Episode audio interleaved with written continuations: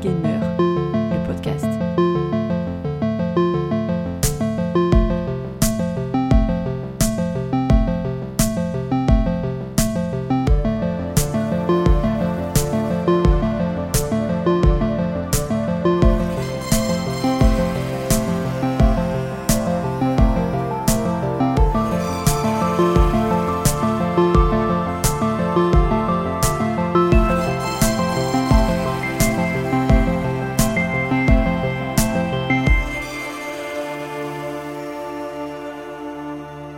Bonjour et bienvenue dans Stéréo PPG.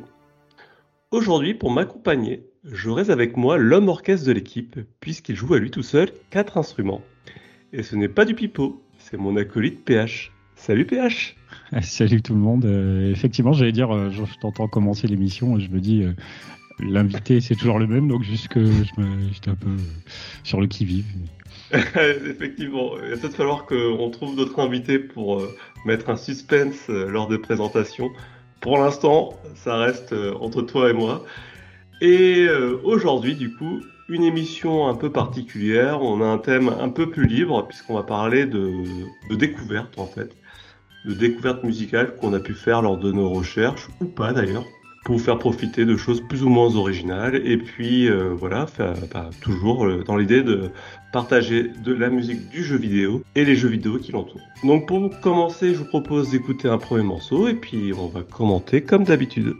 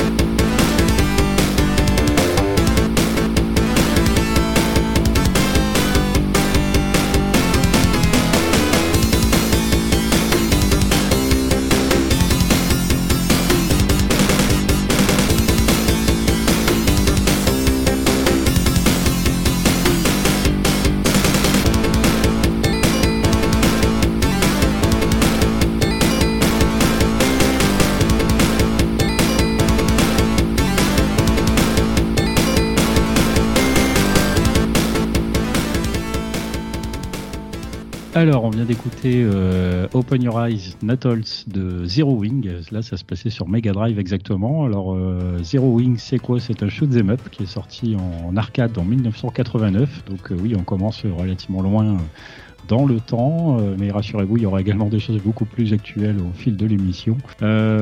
Effectivement, quand on a préparé un peu cette émission, on s'est dit, on a voulu un petit peu l'orienter aussi sur des choses un peu moins connues, de manière à pas seulement à partager des choses qu'on aime, mais des choses aussi euh, qui méritaient peut-être d'être un petit peu plus mises en avant qu'elles ne le sont en réalité. Donc là, j'ai choisi euh, parmi les différents morceaux que qui sont, on va dire, dans ma liste ce soir et dans notre liste d'ailleurs, je veux dire, dans nos listes. Euh, ce morceau-là, donc Zero Wing ici sur Mega Drive. Donc en fait, c'est la musique du tout premier stage.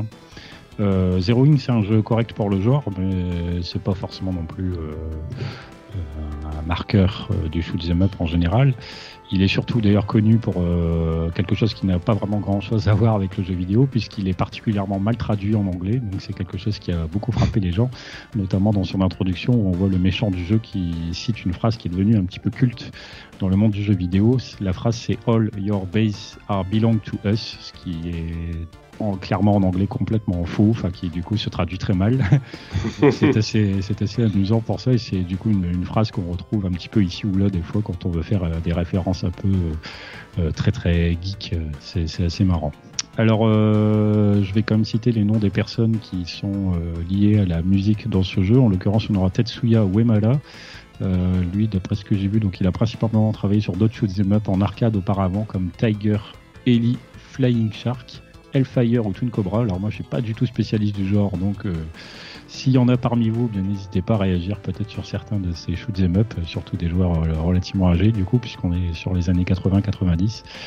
Euh, j'ai aussi Masahiro Yuge et Toshiaki Tomizawa, donc ça c'est les, noms des responsables un petit peu de la partie audio. Et alors surtout en fait, indépendamment de la, qualité, je pense, de cette musique que moi je trouve assez chouette, assez entraînante.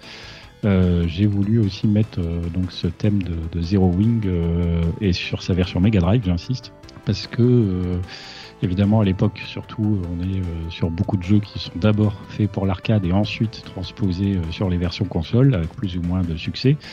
Et je trouve que la Mega Drive régulièrement s'en sort quand même assez bien dans les partages au niveau sonore.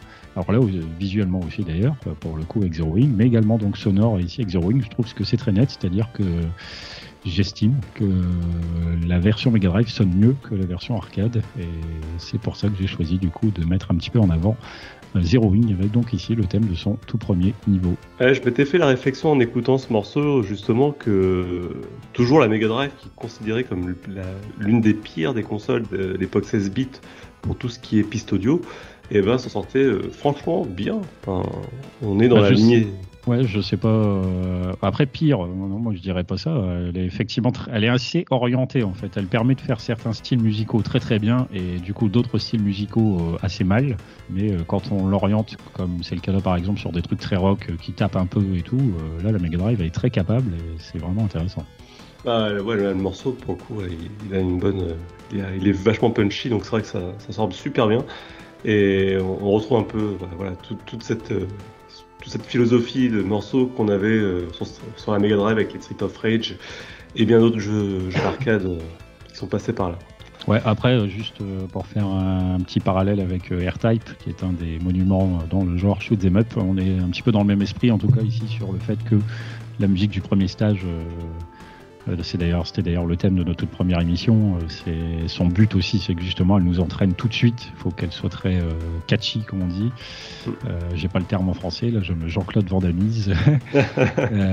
mais voilà, elle, rentre dans la tête assez vite parce qu'elle est, je sais pas, elle est très efficace, et donc ça fonctionne et ça met dans le bain direct. Oui, oui, et puis elle représente vraiment toute une époque. Hein. On, la sent vraiment ancrée dans, dans cette époque-là. On est capable de situer tout de suite que voilà, c'est l'époque 16 bits, les jeux d'arcade comme tu dis, on, les, les shoots euh, ont tous des musiques comme ça, euh, plus ou moins entraînantes, plus ou moins réussies. On comprend tout de suite à quoi on a affaire. Voilà, c'était Zero Wing. On va peut-être passer euh, à la suite. À la suite, donc pas à la suite, c'est pour moi. Je vous laisse écouter.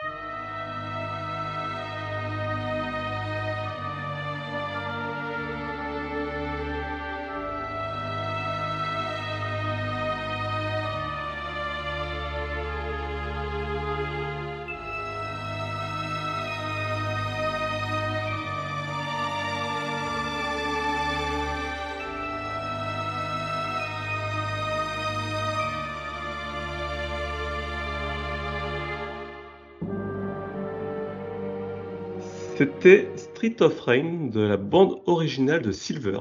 Alors Silver, qu'est-ce que c'est? Je ne sais pas si certains d'entre vous y ont joué, mais c'était un jeu sorti à l'époque sur PC en 1999. Euh, un jeu d'aventure où on jouait Simon, qui, était une sorte de chevalier et qui devait aller sauver sa, son amour, qui venait de se faire enlever par un méchant sorcier qui s'appelait Silver.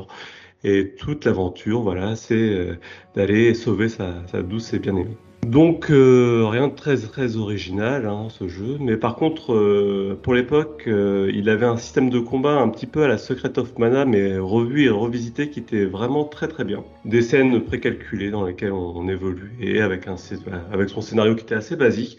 Mais j'ai gardé de très très bons souvenirs de ce jeu-là et de son OST là comme on a pu entendre avec pas mal de, sonorités un peu comme on aurait eu dans les les vieux films de Tim Burton euh, faits par Danny Elfman. Sauf que là, non, ce n'est pas Danny Elfman qui était aux commandes, mais c'était Dean Evans qui a travaillé auparavant sur les, bandes originales de Waterworld et Jurassic Park sur Super NES. Et son dernier fait d'armes a été Silver, justement, puisque suite à ça, il n'a jamais rien composé d'autre. C'était une découverte pour moi, puisque j'ai réécouté cette bande originale euh, pour l'émission et j'ai trouvé que beaucoup de morceaux étaient vraiment très très jolis en fait, très, très belle bande originale. Alors pareil, très ancré dans une époque, années 90, avec comme je dis ce, côté très Danny Elfman, mais euh, qui a pas mal vieilli et, et, voilà, qui est rarement cité. Alors euh, juste, je ferai une mini correction parce que tu étais sur le, encore un petit peu ancré sur le, le morceau précédent, c'est pas sur Mega mais sur Dreamcast. C'était quand même chez Sega, mais euh, j'ai dit, j'ai dit Mega Drive. Oh là là. Petit, petit lapsus, rien bien méchant. en tout cas, voilà, je vous invite à écouter le reste de la bande originale qui est très sympa aussi. Voilà, c'est vraiment, euh, enfin, donc de souvenirs, un morceau assez dramatique hein, quand même, qui fait même un petit peu euh, horreur, je dirais, au début, et assez sombre quand même globalement. Alors oui, ce morceau-là, en fait, il passe à un moment du jeu où il y a une histoire avec un loup-garou. Donc on est dans toute l'imagerie. Euh, Lovecraftienne qui a, qui a autour de ça et, la musique enfin, voilà, colle, colle forcément avec cet environnement et cette ambiance. Ok, ok. Donc euh, je vous propose d'écouter le morceau suivant.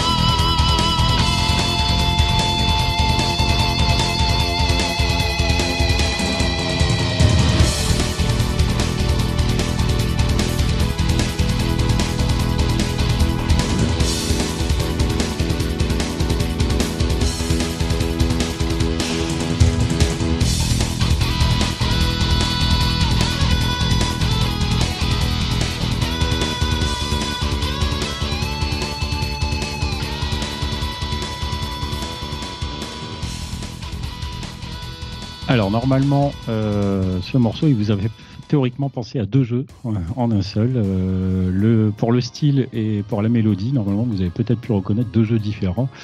Euh, en l'occurrence, il s'agissait donc là ici de F0X euh, Explosion Kit, et le thème c'était la Rainbow Road. Euh, donc c'est pour ça que je vous disais que vous pouviez reconnaître deux jeux puisque euh, le jeu, si c'est bien F0X, euh, la mélodie c'est la mélodie de la Rainbow Road et c'est exactement la même mélodie de la Rainbow Road que l'épisode Mario Kart 64. Donc c'est pour ça que c'est assez cohérent, on va dire. F0X, bah, jeu de course donc paru sur Nintendo 64 en 1998. Euh, donc là, on est euh, voilà tout petit à peu près en même temps du coup que Silver, euh, cité précédemment, puisque là, je vous parle de la version Expansion Kit, donc moins connue, évidemment, beaucoup moins connue que F0X tout court, sorti chez nous sans aucun problème, parce que là, la version Expansion Kit, elle est parue via le DD64. Euh, qui du coup apporté tout un tas de, de contenu supplémentaire. Il y avait deux coupes en plus, il y avait un éditeur de véhicules, un éditeur de circuits. Donc euh, c'était hyper intéressant, une espèce de, de, grosse mise à jour, on va dire, euh, avant que les mises à jour ne deviennent quelque chose de récurrent dans le jeu vidéo. Donc euh, voilà, la mélodie donc de la Rainbow Road, la route arc-en-ciel de Mario Kart 64, mélangée à la sauce hard rock de F0X, eh bien ça donne ça.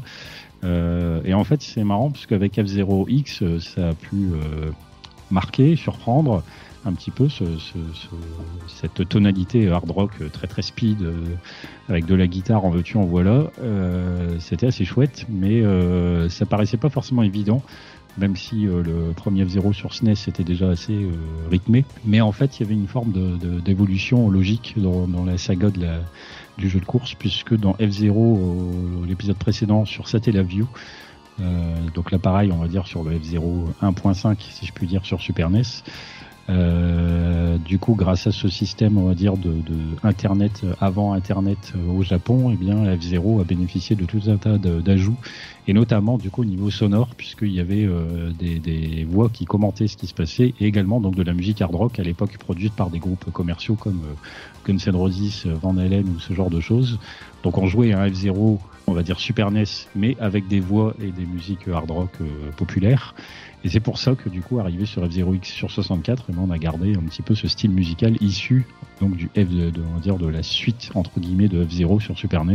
Et donc c'est comme ça qu'on se retrouve avec ce style très très marquant pour F0X. Alors au niveau de la composition, euh, le gars il s'appelle Taro Bando. Euh, il a pas énormément composé euh, de manière euh, générale. Il travaille plutôt sur le design sonore ou en tant que superviseur généralement, donc il est pas souvent souvent la composition même pure. Euh, mais sinon, voilà, donc il a bossé pas mal, en tout cas sur la plupart des Mario Kart, sur plusieurs Zelda, euh, Wii Sport, etc. Euh, sur Mario Kart Wii, ce qu'on note, c'est que Talo Bando, il est le fantôme expert euh, sur le circuit euh, de la DS Delphino Square, donc ça c'est assez amusant. On le retrouve aussi en tant que fantôme sur Mario Kart 7 sur 3DS. Là, il est le fantôme normal pour le circuit Piranha Plant Slide. Donc du coup, le compositeur, là, on peut le voir sous forme de, de Mi. Euh, au niveau d'épisode 64, eh ben, on a aussi euh, Hajime Wakai qui bosse euh, sur F0X. Lui, il a, il a, bossé notamment sur Pikmin 1, 2 et 3 ainsi que Wind Waker. Donc des choses quand même assez connues, assez sympathiques, ouais. La bande son, donc, elle est sortie en 98 et il existe une version Guitar Arrange Edition qui sort en début 99 qui est très très très très bonne. Je vous invite vraiment à écouter du coup cette version réorchestrée avec des vrais instruments, euh, forcément différemment de la version 64, mais qui est vraiment cool. Euh, voilà, dans F0, bah, la musique participe largement hein, au dynamisme du jeu, au ressenti de la vitesse, encore plus ici avec une batterie euh, euh, énervée, quoi. Enfin, voilà, de, la double caisse probablement, ce genre de choses. Euh, c'est assez cool. Et donc, comme je disais, voilà, là c'était le thème de la Rainbow Road, mais donc façon sauce F0X c'est bel et bien donc le même thème que la course arc-en-ciel de Super Mario Kart 64 et c'est pour ça que c'était assez sympa du coup euh, de vous faire découvrir euh, alors pas tellement F0X parce que je pense que vous connaissez un petit peu les musiques aussi mais du coup là un thème issu donc de l'expansion kit de F0X qui est euh, assez sympathique je pense. Eh bien tu vois, moi je connaissais pas trop F0, du coup je m'y suis intéressé avec ta proposition. Et déjà, j'ai trouvé que pour la Nintendo 64, c'était, j'étais très étonné en fait de la qualité audio.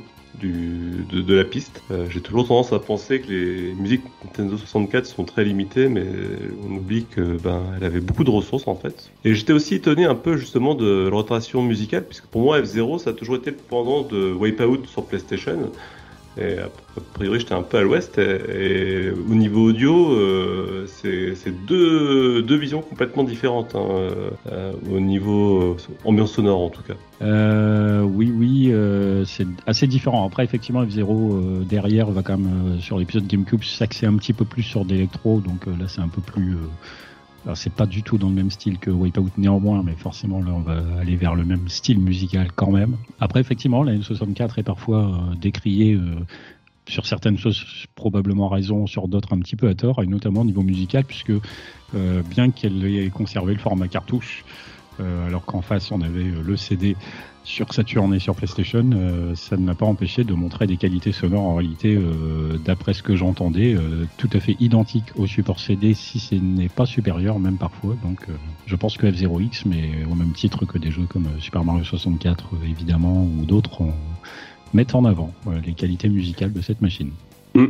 Et du coup, comme je parlais de Wipeout, on peut quand même spécifier que sur les Wipeout, toutes les pistes son c'était pas des, MIDI, hein, comme là c'est le cas euh, sur de la N64, mais c'était vraiment euh, les pistes audio euh, au format CD qui étaient sur, les CD. Donc c'était écoutable dans les postes. Tout à fait. Donc c'était F0X Expansion Pack sur N64, la Rainbow Road. Je te propose de passer à la suite. C'est parti.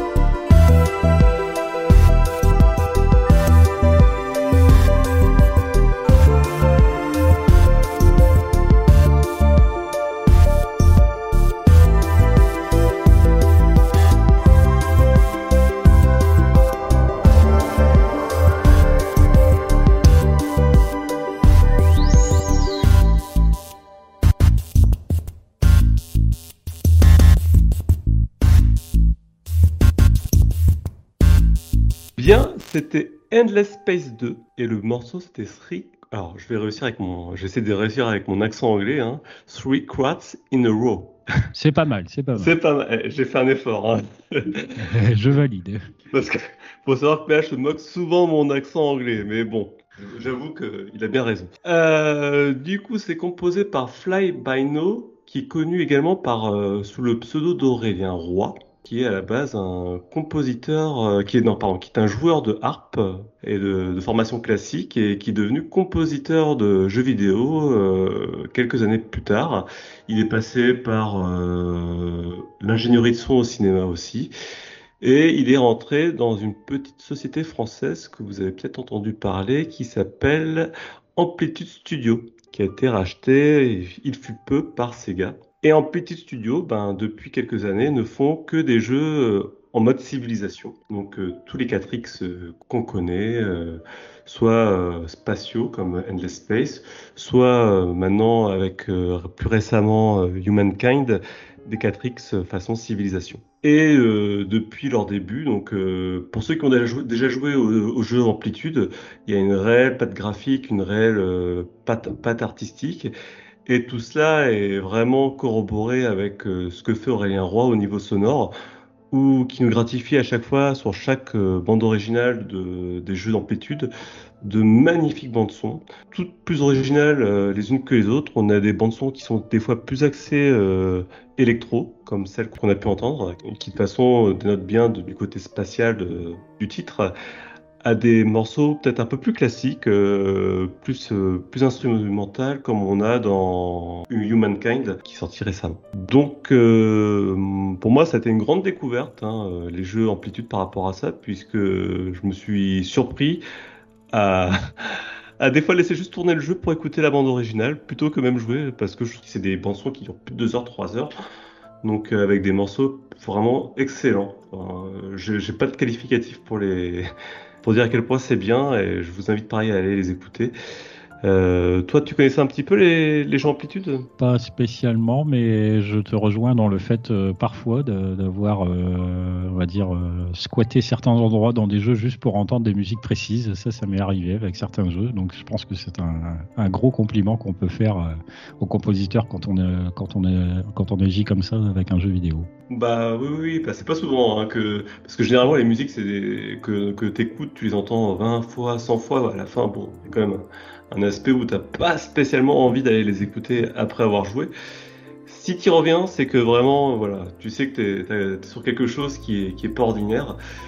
Et voilà. Et je, je sais pas si j'ai bien dit, mais Endless Space 2, du coup, c'est un jeu de, de, conquête spatiale où on va conquérir euh, des systèmes solaires, on va construire, on va s'établir sur des planètes, produire des flottes et aller faire la guerre euh, dans tout le système dans le but euh, ou pas d'ailleurs. On peut aussi gagner de façon diplomatique, mais voilà, c'est un 4X spatial comme on a vu d'autres. Là-dessus, rien d'original, juste euh, un univers graphique et un univers sonore, euh, voilà, incroyable. Ça se ressent, je pense, en, écoutant cette piste en particulier, le, un peu l'inconnu de l'espace, ce genre de choses. Le, la piste a un, petit, un côté épuré. Oui, bah, il va à l'essentiel. Il y a des pistes aussi un peu plus euh, instrumentales aussi. Euh, D'ailleurs, j'avais hésité. On avait des, pistes euh, piano, juste piano, avec quelques sons électro par-dessus. Là, c'était une piste euh, beaucoup plus électro. Euh, je trouvais assez intéressant, c'est justement tous les contrastes que tu as de son euh, avec les, les, les nuances d'accords qui sont pas forcément euh, des choses qu'on entend souvent. Et, y a, je trouvais ça plutôt original au niveau du, de la composition. Effectivement. Voilà, donc c'était Endless Space 2 et c'était Fly By No, Dixit Aurélien Roy. Et je vous propose de passer à la suite. Alors normalement, là, si tout se passe bien, on enchaîne sur un medley, c'est ça? Un petit euh, medley. Un un petit medley, mais est-ce que nos auditeurs sauront de quel jeu vient ce medley? Ça, c'est une autre question.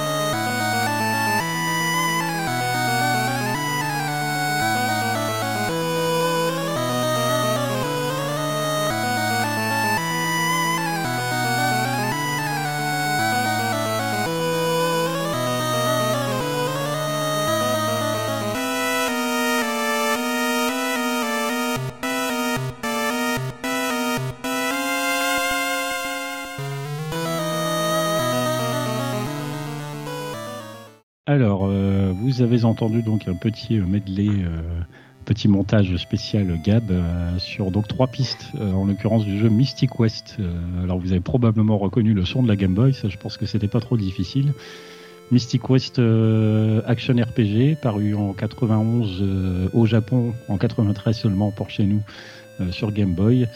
Euh, mythique action RPG, euh, j'ai envie de dire, puisque euh, il est très très très très impressionnant pour une simple Game Boy. On a un petit peu comme Link's Awakening d'ailleurs, c'est un petit peu le, concurrent, deux jeux quand même assez différents au final, mais deux jeux qui ont montré des qualités incroyables pour une machine aussi entre guillemets peu puissante. Donc Mystic West, c'est un jeu que j'avais envie de mettre en avant, clairement, quand on a décidé de faire ce thème. Euh, à la composition, on a Ito Kenji. Euh, je note aussi d'ailleurs euh, que le jeu peut parfois s'appeler Final Fantasy Adventure ou Seiken Densetsu, évidemment. Le fameux Seiken Densetsu. Alors donc là, on avait un, ensemble donc de trois morceaux. Nous avions notamment le morceau Requiem, qui est assez triste. bon, il est en mineur, mais ça, la plupart des mélodies du jeu sont en mode mineur. Et là, on est très dans le un petit peu le, la caractéristique habituelle, comme on a déjà pu le dire dans d'autres émissions, sur le fait que des mélodies tristes sont en mineur, ou du moins des mélodies en mineur ont souvent un caractère assez triste. Bon, après, tout le jeu Mystic West est, empreint de choses assez dramatiques, donc c'est pas très surprenant. Oui, et puis bon, faut quand même dire que dans la musique occidentale, il y a que deux modes. Hein. C'est soit mode mineur, soit mode majeur. Donc de toute façon, il y a une chance sur deux qu'on tombe dessus. ceci peut expliquer cela aussi. Euh, donc euh, voilà, Requiem, c'est une des trois pistes. Euh, le Requiem, bah, c'est une, une, prière avant les enterrements, hein, donc forcément. dans le jeu, elle accompagne ici la mort donc d'un des amis du héros et des personnages qui meurent dans Mystic Quest. Là, je ne fais pas de spoil, il y en a un petit paquet. Donc bon, euh, je le dis, si jamais vous connaissez pas, voilà, c'est un jeu qui est assez euh, triste de ce point de vue-là. On avait aussi euh, donc parmi les trois pistes Rising Sun. là, c'est la piste de l'écran titre. alors c'est pareil, c'est pas très joyeux non plus. bien que là, pour le coup, la grande partie du morceau soit en majeur. Là, c'est le, petit pied de nez, on va dire. Euh, les mélanges d'ailleurs des deux modes eh bien donnent une impression un peu de, mélancolie et d'espoir. Et le troisième et dernier euh, thème que nous avons entendu donc dans ce medley, eh bien c'était euh, Dungeon premier du nom, le thème de Dungeon 1, donc des, donjons. là pour celui-là, on entend, alors j'ai trouvé quelques notes intéressantes pour l'aspect technique. On entend ce qu'on appelle du messa di voce, euh, une technique de chant ancienne originaire de l'époque baroque et l'intensité du son augmente progressivement du, donc du pianissimo vers le forte, donc on va dire du doux vers le puissant, puis diminue à nouveau, euh, exécuté sur des notes euh, relativement courtes, et bien cela imite un soupir ou une plainte et donne à la mélodie un air triste et dépité, ce qui va donc parfaitement en adéquation avec la tonalité générale du jeu. Euh, c'est d'ailleurs une technique qui est utilisée sur plusieurs des morceaux du jeu. Et voilà, c'est en fait euh, quand on a préparé l'émission, concrètement, j'ai hésité entre ces trois morceaux-là. Comme on est sur de la Game Boy, on est sur des mélodies relativement courtes et du coup, tu as dit, bah, écoute. Euh, voilà, c'est pas obligé de faire un choix, on va mettre les trois et comme ça on n'en parle plus. Donc je te remercie, nous faisons un petit, comment dire, une petite entorse à notre propre règlement, mais je pense que pour Mystic Quest, ça en valait la peine. Mais oui, et puis un règlement, c'est fait pour faire des entorses, de toute façon. C'est pas faux, d'une certaine façon. oui, alors euh, pour revenir sur Mystic Quest, euh, cette euh, bande originale, on peut la retrouver dans une version un peu plus moderne, son Sword of Mana, qui était sorti quelques années après sur la Game Boy Advance, et sur la compilation des, des jeux Mana, qui est sorti récemment sur GameCube, euh, GameCube sur Switch. c'est mieux. Entre Mega Drive Dreamcast et GameCube Switch, euh, des problèmes de génération. Ouais, Franchement, entre la GameCube et la Switch, euh, graphiquement, il n'y a pas une grosse évolution. Hein. Bon, je vais pas lancer un débat maintenant. ouais, L'émission débat, c'est pas stéréo PPG. Là, faudrait voir du côté du saloon, peut-être. Il y a un truc à lancer. Peut-être, je sais pas. On verra.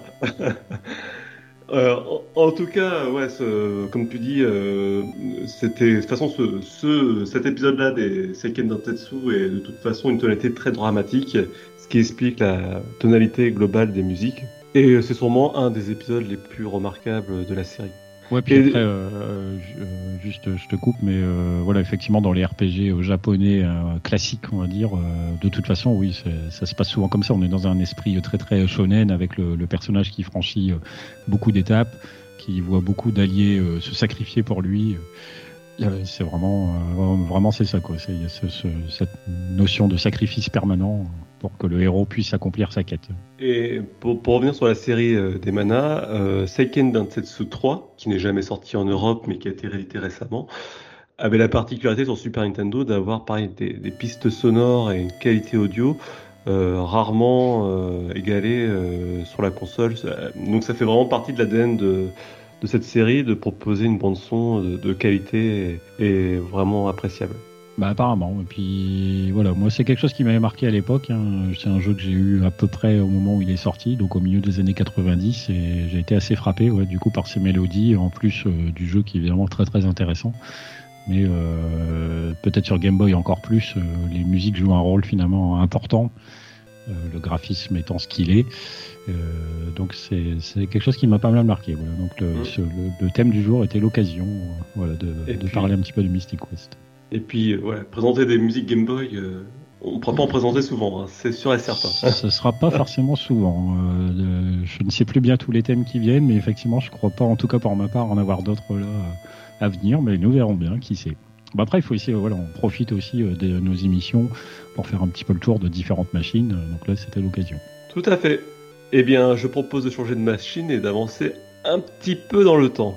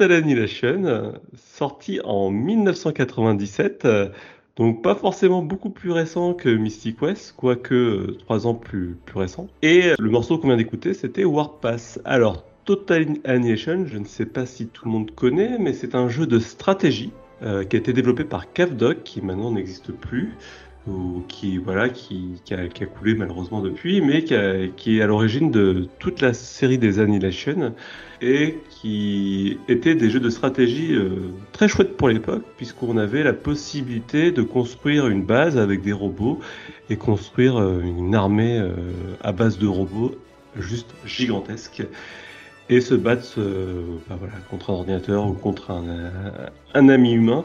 Euh, jusqu'à détruire la base adversaire telle que ferait aujourd'hui un StarCraft. Mais euh, à son époque, c'était quand même une des pointures du, du STR, maintenant qui est un genre qui n'existe pratiquement plus. Et euh, pour l'époque, sa bande originale était très notable. elle a été composée par Jérémy Soul. Jérémy Soul, c'est quand même aujourd'hui vraiment un grand nom, en tout cas, de, des bandes originales de jeux vidéo. Ça a été ses toutes premières BO. Et euh, Jérémy Sou, bah, juste pour donner un ordre d'idée, hein, euh, il a composé pas loin d'une trentaine de bandes originales de jeux vidéo, dont Guild Wars, The Elder Scrolls 4, euh, donc tous les Total Annihilation, comme on a dit, euh, World of Warcraft, Guild Wars 2, Skyrim. euh, donc voilà, des, des petits noms quoi dans Des tout Dans petits le- noms. des tout petits noms dans le monde du jeu vidéo, euh, dont certains comme Skyrim euh, qui font office de. Enfin, tout le monde connaît le thème de Skyrim, je pense, tellement qu'il a été répandu euh, même au-delà du jeu. Alors oui, euh, c'est ça, je confirme, puisque bien que moi je ne joue pas du tout à tous ces jeux-là, je connais le thème de Skyrim. On peut noter aussi que son tout premier projet, ça a été Secret of Evermore. Alors c'est drôle puisque là on sort de Secret of Mana, mais euh, euh, Secret of, Evermore qui est à la base euh, produit par les mêmes équipes que Secret of Mana, ben, voilà, c'est lui qui a été à l'origine de la bande originale et et donc voilà, il n'y a pas grand chose à dire sur lui. il ne fait que ça en fait. Il ne fait que des bandes originales de, de jeux vidéo. À part, il a officié sur un film et pas des moindres non plus puisque ça a été Harry Potter. Lequel? La chambre des secrets. Euh, et le prisonnier d'Azkaban. Alors là, tu m'apprends quelque chose. Alors peut-être qu'il n'était pas tout seul, hein, mais on, on peut le noter et voilà. C'est, ça fait partie euh, de ses hauts faits, on va dire. Très, très, très bon, le prisonnier d'Azkaban. Oui, oui, bah, de toute façon, il a, tous les Harry Potter sont très bons. Mais voilà, donc euh, quelqu'un qui a une très très belle, euh, très, très belle carrière. Et alors, ce qui est très drôle, c'est qu'en fait, j'avais proposé deux thèmes pour cette émission. Et j'ai proposé un thème de Guild Wars en plus de suite Total Annihilation. Et quand j'ai préparé l'émission, je me suis rendu compte que c'était le même compositeur. J'avais jamais fait le lien. Et ce qui est intéressant de voir, c'est que c'est quelqu'un qui est capable de passer d'un genre à l'autre, de, thèmes musicaux complètement différents, avec des procédés musicaux complètement différents. Euh, puisque là, dans Guild Wars, c'était un thème avec du hautbois, un truc beaucoup plus fluet, que là, on est dans les trompettes, les cuivres, euh, la fanfare. euh. À l'époque, je me souviens quand on faisait un combat dans Total Annihilation, tous les thèmes de combat, ils te prenaient au cœur, quoi. Et puis quand on prend un Skyrim, bah là, on est carrément dans l'heroic fantasy, un peu ce qu'on a pu voir dans Le Seigneur des Anneaux. Donc on voit que c'est quelqu'un qui est assez complet en, fait en, en termes de composition et, et ça, voilà, sa discographie en est la, la preuve même de, de, ses cap- bah, de ce qu'il a pu faire et produire dans, dans sa carrière. Oui, du coup, je comprends mieux, c'est qu'il a composé pour les jeux vidéo Harry Potter tiré de ses films. Mais du coup, ouais, euh, un assez Alors, gros oui. CV quand même, hein, en tout cas du. Ouais, du gros. CV. Ouais, ouais, t'as raison. Avec- alors, il y a aussi un truc qui n'a rien à voir, c'est le jeu vidéo, les Rince Moquettes à Paris. Alors là, on fait le grand écart. hein. Ouais, peut-être qu'il avait un petit trou dans son emploi du temps à ce moment-là, faut- bah, j'imagine. hein. Euh, il y a quelques petits trous comme ça, tu vois. Il y a Bon, une- un travail, c'est un travail. hein. Ah, Exactement, il n'y a, il y a pas de ce métier. Et il y a pas de... Je sais pas ce que valait les Erasmus Moquette, personnellement, je n'y ai pas joué en plus. Donc euh, je n'ai pas plus. trop d'avis sur le sujet. Donc voilà pour, euh, pour ce morceau. Je... Bah, du coup, on passe à la suite. Alors, juste je- euh, avant de passer à la suite, voilà, effectivement, euh, tu disais en introduction de ta présentation sur Total Annihilation, euh, finalement, les deux jeux avec Mystic West sont sortis il y a seulement quelques, quelques petites années euh, d'écart. Donc c'est assez marrant de voir euh, l'évolution technique là, fulgurante évidemment, et aussi dans le style, parce que là pour le coup, si on est assez proche au niveau des dates de sortie, là par contre on est dans un truc beaucoup plus euh, heureux, j'ai envie de dire, très hollywoodien même euh, dans son style. Donc là on est, euh, on fait un petit peu aussi euh, l'opposé par rapport à Mystic West par contre. Surtout que là, on était déjà sur PC, et puis Total Annihilation, c'était une prouesse technique déjà à son époque. Euh, ça en mettait plein la vue, et donc plein les oreilles. Et c'était pas la norme déjà sur PC des productions de cette époque. Effectivement. Du, du coup, je te propose de passer à la suite? Et ben c'est parti.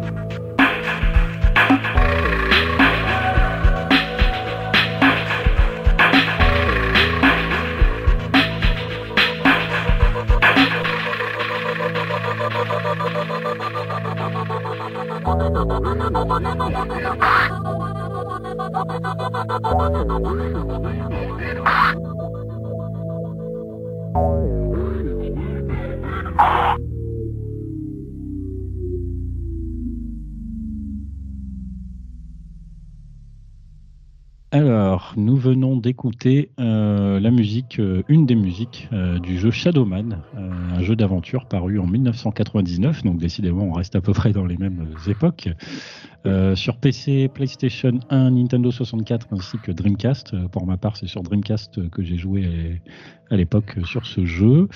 Euh, Shadowman, euh, bon d'ailleurs si on pouvait résumer un petit peu, euh, j'ai un pote qui disait que c'était un peu une espèce de Super Mario 64 dans le, design ludique on va dire du jeu, puisque le but c'est de récupérer des âmes noires et il y en a, il me semble, de souvenir 120, donc comme le nombre d'étoiles sur Super Mario. bizarrement. Bizarrement. Euh, bon, après, évidemment, le jeu n'a pas grand-chose à voir, mais euh, c'est beaucoup plus adulte dans la tonalité, nettement plus sombre aussi, euh, mais et un peu assez labyrinthique aussi d'ailleurs. Le jeu de souvenirs, il était fourni avec un, plan un petit peu global de comment les salles se reliaient et tout, et c'était loin d'être du luxe parce que c'est très facile de se perdre dans ce jeu. Il y a beaucoup d'embranchements partout, partout, partout. Ça peut décourager d'ailleurs si on n'est pas suffisamment motivé. Mais Shadowman, en tout cas, jeu très intéressant. Euh, et d'ailleurs, pour la partie sonore, avant juste que je mentionne vite fait la musique, euh, la partie sonore était également cool puisque le jeu était doublé en français par des acteurs professionnels, donc c'était des voix euh, vraiment habituelles de ce qu'on pouvait entendre à la télévision ou au cinéma. Donc ça, c'était assez chouette. Pour la musique, donc là en l'occurrence, le thème qu'on a écouté, il s'appelle Oblivion. Euh, c'est une musique qui se entend quand notamment on affronte un type d'ennemi très particulier qui a forcément marqué les joueurs si vous êtes arrivé au moins jusque-là dans le jeu. ces ennemis en question s'appellent les sœurs, euh, puisque souvent du coup on entend le personnage dire les sœurs s'éveillent. Et donc effectivement, là, des, espèces de, euh, je sais pas comment on pourrait les caractériser, mais c'est ces nanas qui vous agressent souvent à plusieurs et qui sont assez euh, virulentes, on va dire, et donc pas évident, pas évident de s'en débarrasser. Euh, donc du coup là au niveau musical on est accompagné comme ça par ce, ce, ce chœur un petit peu présent dans, dans la musique. Euh, du coup donc euh, le thème en question donc Oblivion ici fait partie de la bande son composée par Tim Haywood qui est également crédité au niveau de sa carrière sur des, la saga des jeux Bloons ou encore sur Jackie Chan Adventure donc des choses moins populaires. on note d'ailleurs que pour Shadowman, il compose mais il prête également sa voix, donc en anglais bien sûr, pour rejoindre ce que je disais précédemment une musique d'ambiance avec euh, pas mal de percussions qui s'ajoutent au, fil du morceau. Et franchement, euh, si vous connaissez pas euh, Shadowman, c'est pas un jeu parfait en soi, parce que c'est difficile à jouer, hein, c'est exigeant, labyrinthique comme je disais, mais il y a tout un système de pouvoir et d'évolution du personnage qui est vraiment intéressant. Et donc la musique aussi, si évidemment si on en parle là ce soir, c'est parce qu'elle est très intéressante. Également, plus à base d'ambiance que de, de mélodie à proprement parler, mais l'OST de Shadowman en général, je pense, mérite euh, également d'être un petit peu plus connu. Donc c'était l'occasion avec ce podcast euh, d'en parler. Exactement, et ça m'a un peu rappelé l'OST de Silent Hill 2, qui, qui jouait beaucoup justement sur ces, aspects de pistes avec des bruitages. Alors souvent, quand on pense à l'OST de Silent Hill 2, on pense surtout aux morceaux qui sont connus, euh, qui sont plus musicaux. Mais euh, c'est oublié qu'à côté de ça, toute l'OST tourne justement autour des bruitages. Et, là, je, je, dans Shadowman, on retrouve tout ce travail euh, où l'OST, c'est pas que, euh, que de la musique, mais c'est tout le sound design. Enfin, c'est pas du sound design, puisqu'en fait, ça fait partie de la musique, mais on utilise des, des bruits, des sons, comme des instruments. Et ça, en, en soi, c'est assez original. ce que j'ai noté aussi, c'est que il y a eu un remaster cette année ou l'année dernière, pardon, de Shadow. Ouais, effectivement. Euh, alors je sais pas. Par contre, j'ai pas écouté. Je sais pas si ça a été une simple remasterisation au niveau audio ou s'il y a éventuellement eu du retravail à ce niveau-là. Là, j'ai pas comparé, mais je sais qu'au niveau du jeu, oui, ça fait du bien puisque euh, par rapport à l'époque euh, de laquelle il vient, c'est pas un jeu qui est spécialement beau. C'est un jeu propre, mais c'est pas non plus foufou. Même sur Dreamcast, hein, c'est plutôt pas mal, mais bon, sans plus. Donc je suppose que, que la l'upgrade technique doit être assez sympathique. Alors je tiens à dire aux auditeurs, euh, ça vous l'entendrez pas, mais depuis tout à l'heure, il ne fait que tous ses PH. Donc c'est pour ça qu'on l'entend avec sa voix qui s'éteint et, qui revient. Mais vas-y, continue. Je meurs, je meurs littéralement. Non, bah, j'ai fait le tour. voilà, je pense Shadowman. Je vous invite éventuellement à découvrir le jeu, mais au moins à découvrir sa BO. Je pense que c'est ça vaut vraiment le détour. Alors pour, pour l'émission, j'essaie d'y rejouer un petit peu. je trouve que ça a pas mal vieilli quand même. Du coup, j'ai voulu voir un peu ce qu'il y avait comme autre piste et tout en jeu et comment ça s'intégrait. Et je trouve que euh, tu dis que ça ressemble à Mario 64, c'est un peu plus rigide qu'un Mario 64 euh, réellement. Là où Mario 64, il y avait un certain feeling. Euh, je comparais par rapport à la, on va dire la, trame globale sur le fait qu'il y ait 120 120 items, on va dire, à récupérer et qu'il y a un système de portes avec un nombre d'âmes minimum qui permet d'ouvrir ces portes, exactement comme les portes étoilées du château. C'est sur le, principe que ça fonctionne de la même façon. Oui, oui, je comprends. Du coup, je te propose de passer au morceau suivant, sachant que c'est un morceau qui, normalement, mais je ne sais pas quand vont sortir les émissions, mais qui a dû être teasé lors du spécial Nintendo Direct. Donc, euh, ah, carrément, on fait comme ça des ponts avec euh, l'actu PPG. Ah bah, et c'est toujours important de refaire le, lien avec d'autres émissions. On fait, c'est, un travail d'équipe. Eh, ça ne rigole plus. Hein. Ça ne rigole plus. voilà, on l'avait teasé. c'est, PH qui l'avait même teasé, disons, on va en parler. Euh, donc voilà, on verra si vous l'avez avant que de l'écouter. Puis si vous l'avez pas, bah, je vous invite à l'écouter.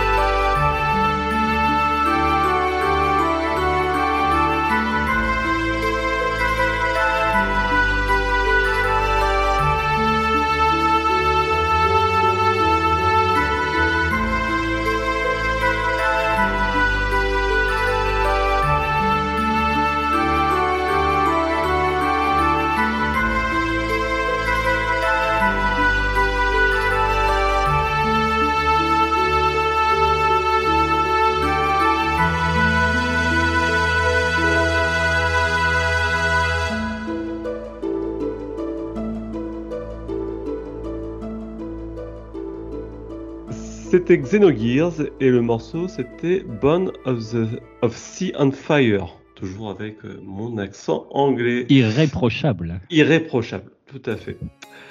Alors avant de vous parler de Yasunori Mitsuda, qui est à l'origine du morceau, je vais vous parler un peu de Xenogears. Euh, Xenogears qui est un peu euh, la perle perdue ou damnée de, la PlayStation. très très grand JRPG sorti sur la fin de vie de la PlayStation qui a jamais vu le jour en Europe. Euh, dont la principale originalité était son scénario, en fait, quand on y pense bien. Un jeu dont le scénario s'étendait euh, sur euh, plusieurs arcs narratifs avec beaucoup de références philosophiques, spirituelles, religieuses et avec un nombre incalculable de rebondissements. Enfin, un exemple du genre. Bon, un dernier CD un petit peu moins réussi que, le reste, mais le jeu était Aujourd'hui, c'est vraiment une, un chef-d'œuvre de mon point de vue. Il y a un très très bon papier à ce sujet que je vous invite à aller lire sur Canard PC, fait par Noël Malware, qui, qui en parle mieux que moi et qui explique pourquoi ce jeu est juste euh, à faire. Voilà, et pourquoi il faut le découvrir. Euh, on sait aussi aujourd'hui que ce jeu-là, bah, maintenant, fait le lien avec Xenoblade Chronicle, pour ceux qui ont pu y jouer. Si vous n'avez pas fait Xenogears, ben, je vous invite également à le faire puisque je pense que du coup pour la suite de Xenoblade, ça va avoir une importance, puisqu'on voit à la fin du 2. Et pour revenir sur ce que c'est Xenogears, ben, c'est un JRPG tout à fait classique avec un système de combat tour par tour qui a aussi comme autre originalité de proposer par moment de piloter et combattre avec euh, ce qu'ils appellent des gears, qui sont en fait d'énormes mechas euh, avec un, un, style très évangélion. Donc voilà pour Xenogears. Vive Évangélion, on ne le dit pas assez. Et vive Évangélion, oui, Évangélion. Après, on parlait pendant des heures, tellement que ça a influé et tellement ça, ça, ça a distillé la culture populaire euh, d'aujourd'hui. Mais en tout cas, euh, voilà, Xenogears a, a, complètement repris les codes d'Évangélion là-dessus, sur les gears, sur, les, sur le cara design global. Et du coup, l'OST de Yasunori euh, Mitsuda, Mitsuda, oui, je vais réussir, euh, L'anglais c'est mieux, mais le japonais c'est pas encore ça. Bon, en tout cas, en tout cas, Yasunori Mitsuda a rejoint les équipes de Squaresoft à l'époque euh, de Secret of Mana. On revient toujours à Secret of Mana sur cette émission, c'est incroyable. Et il a débuté en tant que bruiteur chez Squaresoft. Et puis au bout d'un moment, il s'est dit, euh, je commence un petit peu à m'embêter, ça serait bien de proposer autre chose. Et il a rencontré quelqu'un qui s'appelait Nobuo Ematsu, que vous avez peut-être déjà entendu parler, qui lui a proposé ben, de rejoindre ce projet, Xenogears. Et il a commencé à officier dessus euh, sur euh, Xenogears en tant que compositeur. Ce qui derrière euh, lui a ouvert une carrière de compositeur assez éloquente puisque ben, il a participé déjà à toutes les bandes originales des Xenogears et Xenoblade Chronicle. Donc pas, pas des petites OST pour ceux qui connaissent, hein, puisque des OST qui ont quand même un très gros cachet avec des morceaux très, très mémorables. C'est marrant tu parles de Yasunori Mitsuda en ce moment, puisque moi, euh, en ce moment, je découvre Chrono Trigger, et c'est un jeu sur lequel justement lui, il a travaillé. Euh, c'est lui qui a composé la plupart des musiques de ce jeu-là, et donc euh, c'est amusant un petit peu le rapport entre le fait que tu parles de Xenogears et le fait que moi, de mon côté, ce qui n'a rien à voir avec Stereo PPG à la base, je joue à Chrono Trigger sur Super NES tout bah, aussi bon euh, JRPG que les Xenogears, chacun dans leur style. Oui, tout à, oui, tout, à fait. Puis là, ils ont annoncé la. Ah oui, c'est en plus c'est vrai, il a travaillé sur du Xeno Trigger, Chrono Trigger, pardon, qui est considéré comme une des plus belles bandes originales de, la Super NES. Bon, il était euh, pas tout seul dessus, hein, je crois. Il, y avait un, ensemble de compositeurs et il a participé par la suite du coup au Chrono Cross, à Shadow Earth, et puis donc comme je dis à tous les Xenoblade. Donc voilà, maintenant il fait partie des équipes Monolith Software et euh, il est devenu euh, un des compositeurs principaux de toute la, saga Xeno. Du coup, juste euh, moi je rebondis un petit peu. Xenogears, c'est un jeu auquel j'ai joué à l'époque, pas énormément, énormément, mais parce que j'ai été un peu coincé à un moment donné dans justement avec ce système de, combat de mecha, il me semble, où il y a une gestion de fuel, si je me souviens bien. Tout à fait, ouais. Mais c'était effectivement un jeu qui m'avait pas mal marqué. Euh, alors, il était en anglais euh, complet puisqu'il est jamais sorti euh, en Europe. Mais j'en avais eu une très très bonne impression, techniquement parlant, musicalement parlant, bien sûr. C'est un jeu qui avait l'air assez riche et je regrette du coup de ne pas avoir pu l'approfondir plus peut-être à l'époque, mais ça mériterait effectivement peut-être de s'y replonger. Bah, il avait comme principal défaut le jeu surtout, c'est que pouvais sauvegarder à des endroits où tu pouvais plus revenir en arrière. Et si par malheur ton équipe euh, n'avait pas atteint un certain niveau ou un certain, une certaine capacité à avancer, bah, tu pouvais euh, juste te retrouver bloqué. Puis derrière, de te dire, ben, si t'as pas le choix, faut recommencer tout le jeu. Donc quand t'as 40 heures de jeu, tu fais bah non, je vais pas recommencer. Et Mhm. comme tu dis, en plus pour nous Européens, euh, il y avait un niveau d'anglais qui était quand même assez assez élevé et c'était pas du tout pensable euh, de, de pouvoir s'y lancer sans avoir euh, le minimum syndical pour pouvoir euh, se lancer dedans quoi. Donc je ne sais pas si un jour on aura droit à un remaster. C'est vraiment un jeu qui le mériterait, ne serait-ce que euh, pour l'aspect graphique et, et d'avoir une traduction en français et puis éventuellement ré- réviser tous ces petits problèmes qui sont, je pense, réglables à travers un remaster. Un jour, peut-être. Bah, je l'espère fortement, vraiment. Puis comme je te dis, là aujourd'hui, je, je vois tellement le lien avec Xenoblade que c'est vraiment de... quand on sait le nombre de personnes qui jouent à Xenoblade qui, qui ont jamais dû toucher à Xenogears, je trouve ça dommage. C'est dommage, c'est sûr. Euh, après, là, c'est vrai que sur l'OST général de Xenogears, du coup, elle est assez, comme tous les JRPG, euh, je pense en général, du coup, elle est assez riche puisqu'elle propose pas mal de, de styles différents. Là, celle que t'as mis, euh, du coup, c'est une musique qu'on entend plutôt au début du jeu, hein, il me semble, musique euh, de village. qui revient régulièrement aussi. Ouais, avec euh, là sa, flûte un peu mélodieuse et tout, euh, donc un morceau là plus tranquille, mais évidemment il y a d'autres d'autres ambiances également dans l'OST, euh, comme je le dis, assez riche.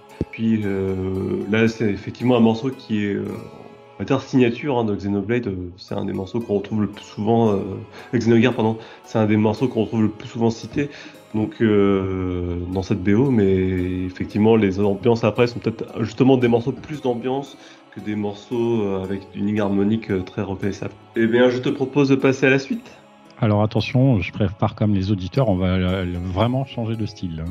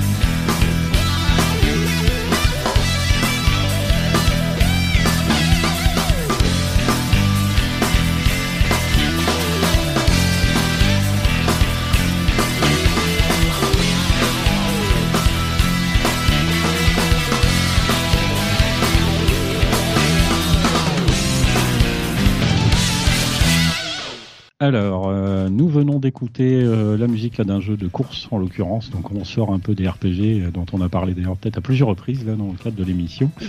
Ici, c'était donc une musique du jeu Too Extreme, un jeu de, course donc sorti sur la première PlayStation en 1996, où donc il y avait des, du roller, du, BMX, du skate et du surf, enfin, du snowboard plus exactement. Donc là, on était dans un voilà un truc rock alternatif. Euh, qui, qui envoie pas mal, même si là la musique que j'ai mis c'est pas forcément la plus péchue, mais c'est une où la basse elle ressort assez bien, j'aime assez, elle est assez mélodieuse, c'est assez chouette. Euh, donc là ouais c'est plus euh, par rapport à l'émission c'est plus un, coup de cœur un petit peu je dirais. Alors euh, déjà pour être raccord un peu avec la thématique on avait choisi un jeu qui est pas très très très connu je pense, vous connaissez euh, probablement pas, même s'il y en a quand même trois euh, des jeux extrêmes de ce style sur la PS1. Euh, tout extrême, voilà, c'est un jeu auquel j'ai joué à l'époque et qui m'a assez marqué, notamment donc par rapport à sa bande son comme ça, euh, qui est vraiment assez bien foutu quand on aime ce style musical. pour noter un petit peu les différents noms, j'aurais pas de quoi développer sur ces différentes personnes, mais quand même histoire de les citer pour faire les choses bien. nous avons Warren Atkins, Omoud Alco, Tammy Didiakomo, Queen Kaneko, Brian Paquette, Jeline Vandal et Sirlin.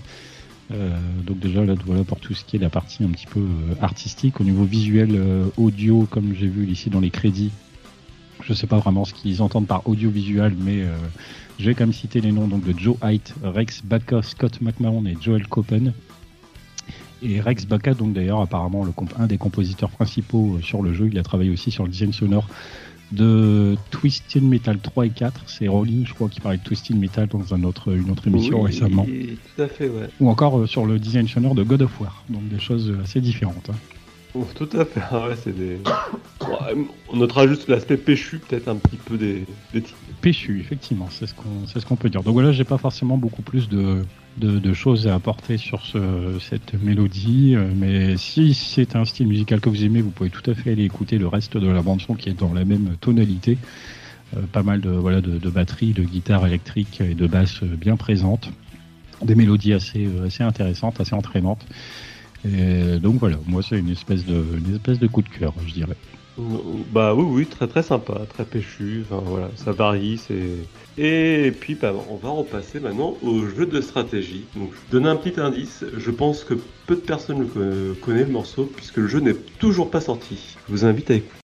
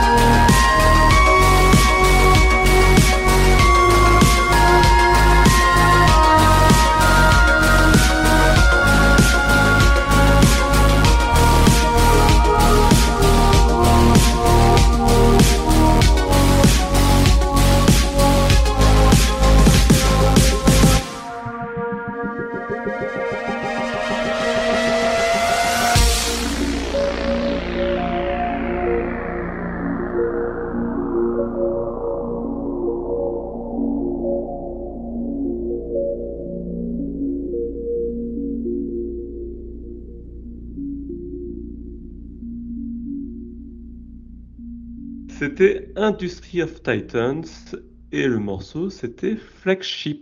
Euh, alors, Industry of Titans, ce n'est toujours pas sorti, comme je dis, c'est un jeu qui est en early access pour l'instant.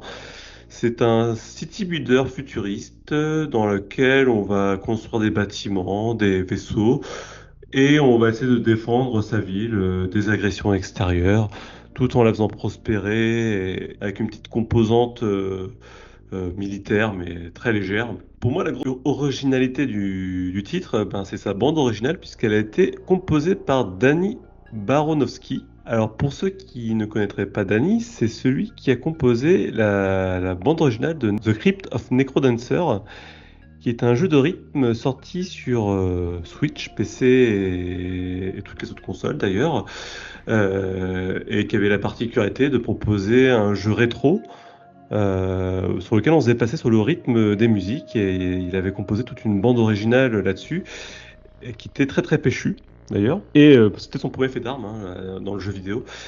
Euh, les morceaux sont très entêtants et justement la notion de rythme est très bien respectée.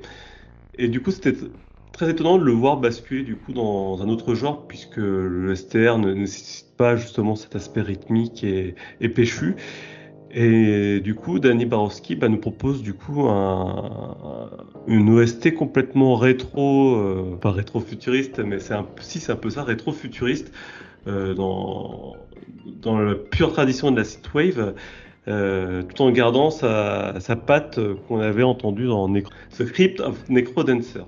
Je sais pas si toi tu as eu l'occasion de jouer à Crypt of Necrodancer, PH bien les jeux de rythme euh, Non, effectivement. Euh, c'est vrai, j'aime assez bien les jeux de rythme, mais dans des trucs un petit peu plus récents comme ça, j'en ai pas fait finalement tant que ça. Mais euh, par rapport en tout cas au morceau dont, tu parles ici, oui, c'est ce qui m'a marqué, c'est que c'est un, truc qui est très à la mode. Hein. J'ai l'impression de faire comme ça du synthwave aujourd'hui, qui sonne très rétro, mais en même temps avec un peu la, puissance qu'on peut apporter aux morceaux électroniques de maintenant.